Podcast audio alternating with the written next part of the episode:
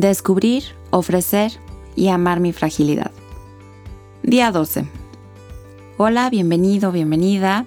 Vamos en el día 12 de este reto de cuaresma de descubrir, ofrecer y amar mi fragilidad. Soy Dani Valverde y el día de ayer hablábamos de la vergüenza y cómo es una emoción que estamos viviendo hoy en día bastante eh, gracias a la preocupación por nuestra imagen, hoy en día y después de lo de la pandemia y todo esto, la imagen virtual ha tenido mucho peso en nosotros. ¿Cómo te fue pensando en aquello que te avergüenza, ya sea tuyo o de alguien más, y o algo que te da miedo mostrar de ti? ¿Pudiste contárselo a alguien? ¿Pudiste orarlo? Hay algo importante que a veces se nos olvida en este camino de los retos y de los desafíos, y en estas preguntas abiertas que quizás has escuchado aquí, que te has preguntado a ti mismo, algunas cuestiones que quizás hayas sentido que no lo has hecho bien o que ya ahorita en este camino digas, eh, no vamos tan como creíamos, es importantísimo que puedas estar preparado, preparada a fracasar. Es, es una visualización que, que fracasar es parte de la vida, pues, y, por más tachado que lo tenemos como algo que nos puede poner lo más frágiles del mundo mundial, pero fracasar, y se los puedo firmar donde quieran, es algo que nos va a pasar y que, y que es bueno además.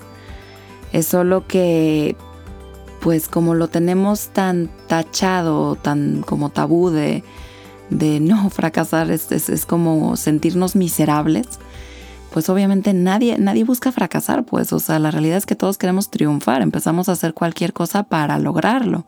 Este reto, estoy segura que, pues que detrás de esto hay un objetivo que se quiere cumplir, no porque pues voy a ver y pues si fracaso, no, realmente el fracaso lo, lo pensamos desde el evitarlo.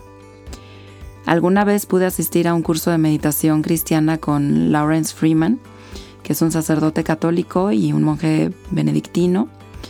Eh, increíblemente wow, este es, inglés y, bueno, o sea, es, muy recomendable. Recuerdo que en aquel curso eh, nos habló sobre el tema del fracaso.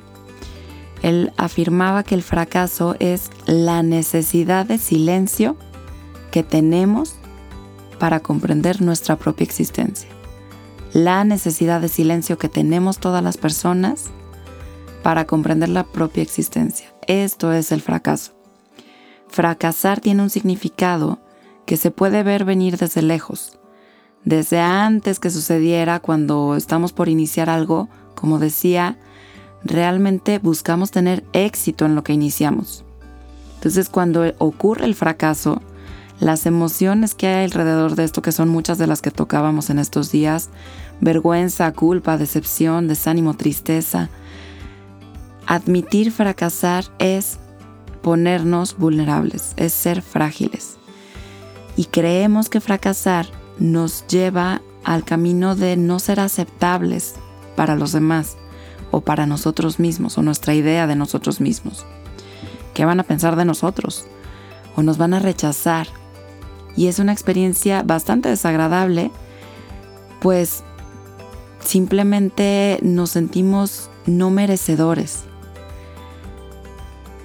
¿Qué éxito estás visualizando a ti en este reto, por ejemplo?